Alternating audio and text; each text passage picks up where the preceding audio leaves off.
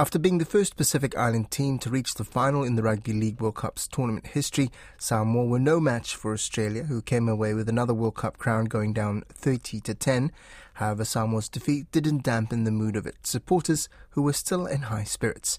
Susana Suisuiki has more.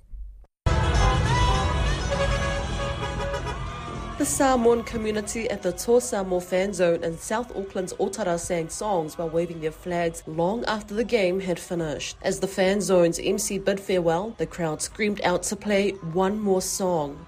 Tō Samoa have not only captured passionate fans from Mangere and Otara, their mighty efforts have had a ripple effect on the Samoan diaspora all over the globe. Otara resident and proud Samoan Siu Ilalia says he didn't believe Tō Samoa could even make the semi-finals, let alone the grand finals. He says regardless of the result, he still has something to smile about. I never believed that Samoa go to the, the win the semi-final.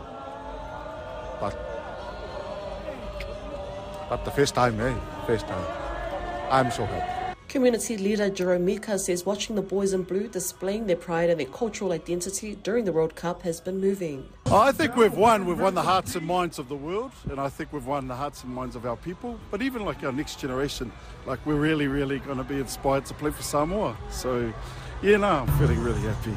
It's just awesome. Tō Samoa supporter Leigh Marine Vaiotua Lemoso says the team brought back solidarity in their homeland after a period of political turmoil. Definitely seen a lot of unity as well. Yeah, yeah, all over the world, not just here, but in Samoa as well, especially with the political issues going on yeah, we have Samoa, like the HRPP and the FAST now getting together just to celebrate, you know, celebrate the boys, eh? Put our, put our differences aside. After leaving the fan zone, the atmosphere was still joyful as supporters took to the roads, blasting loud Samoan music and sirens. The next Rugby League World Cup will be held in 2025, and Tō Samoa supporters believe wholeheartedly that their team will make history again.